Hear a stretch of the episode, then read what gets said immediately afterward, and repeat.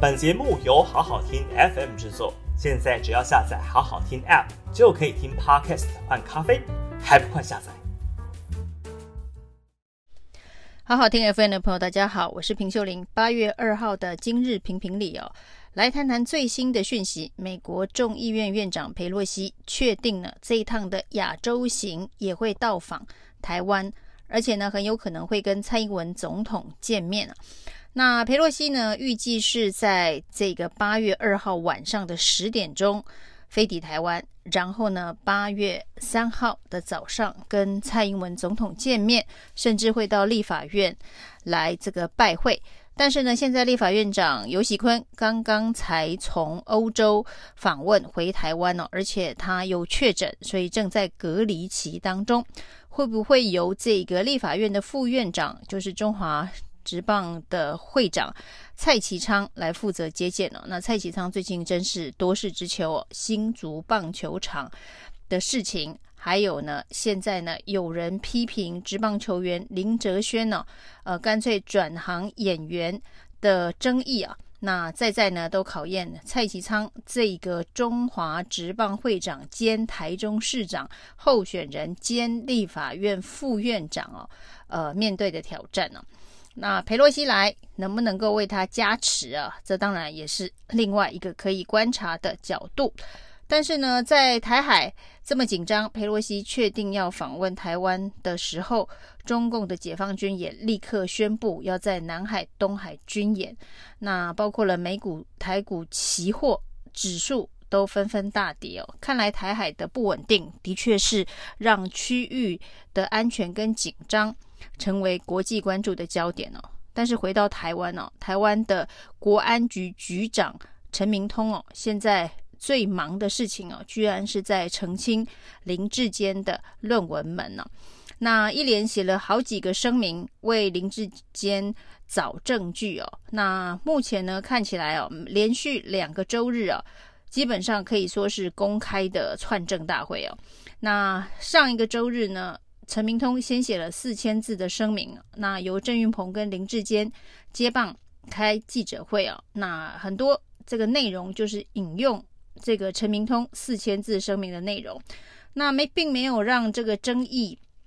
降温哦，因为呢说的越多，这个漏洞就越多，于是呢。接着的这个周末，连续又再开了记者会哦。那模式一模一样，就是由陈明通先发两千字的声明，那再由这个郑运鹏跟林志坚呢、说陈明通已经还了林志坚的清白了。陈明通显然是要一肩扛下所有论文门的责任，所以他的结论是于正煌也没有抄袭，林志坚也没有抄袭，因为呢中间的修改版、修正版呢、哦、是陈明通拿给于正煌，于正煌并不知道这个版本原始是林志坚的，那林志坚也不知道自己的草稿被陈明通拿给了于正煌。所以呢，陈明通为了保护两个爱徒啊，这个于正煌跟这个林志坚哦，也许他不是为了保护于正煌哦，是担心于正煌会诉诸法律行动，让整个事情变得更复杂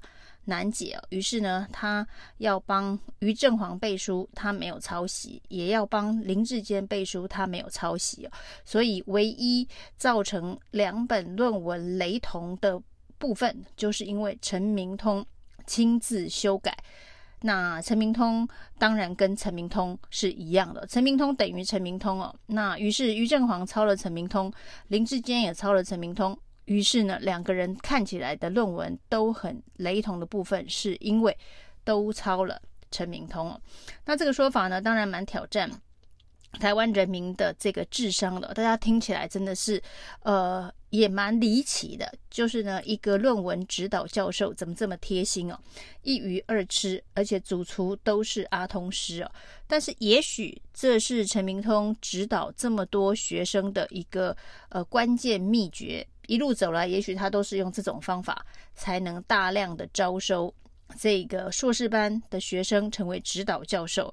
那因为。后来被发现了，他做过一鱼六吃啊，如果说这个新竹市市长选举的这个分析论文是一鱼二吃的话，由这个林志坚跟于正煌二吃的话，他另外一个指导的论文是跟香港有关的题材啊，那有六个研究生写了非常像的论文哦，那也许又是一个一鱼六吃的论文。那如果是这样的话，也许整起事件当中最该负起责任的，的确是陈明通哦。陈明通在台大国发所建了一个学位工厂，那这个学位工厂呢，开出不同的生产线呢。那有的生产线呢，是一只鱼分成两本呢，那有的生产线甚至可以一只鱼分成六本呢。难怪它可以呃量产论文呢。但是这真的是台大的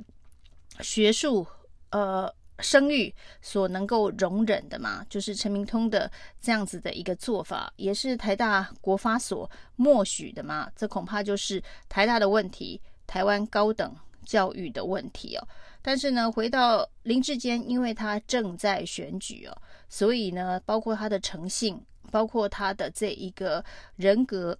包括他的这个学术。问题都会受到放大检视啊。那陈明通的这个说法到底是不是事实？也许在台大的论文审定委员会做调查之后，能够有比较清楚的答案了。那现在于正煌呢，已经授权台大的论文审定委员会可以检视他所有的电子邮件里头的相关文件了。那陈明通应该也要授权台大。检视他的这个电子邮件，这双方比对之下，也许才能够找出真正的事实啊。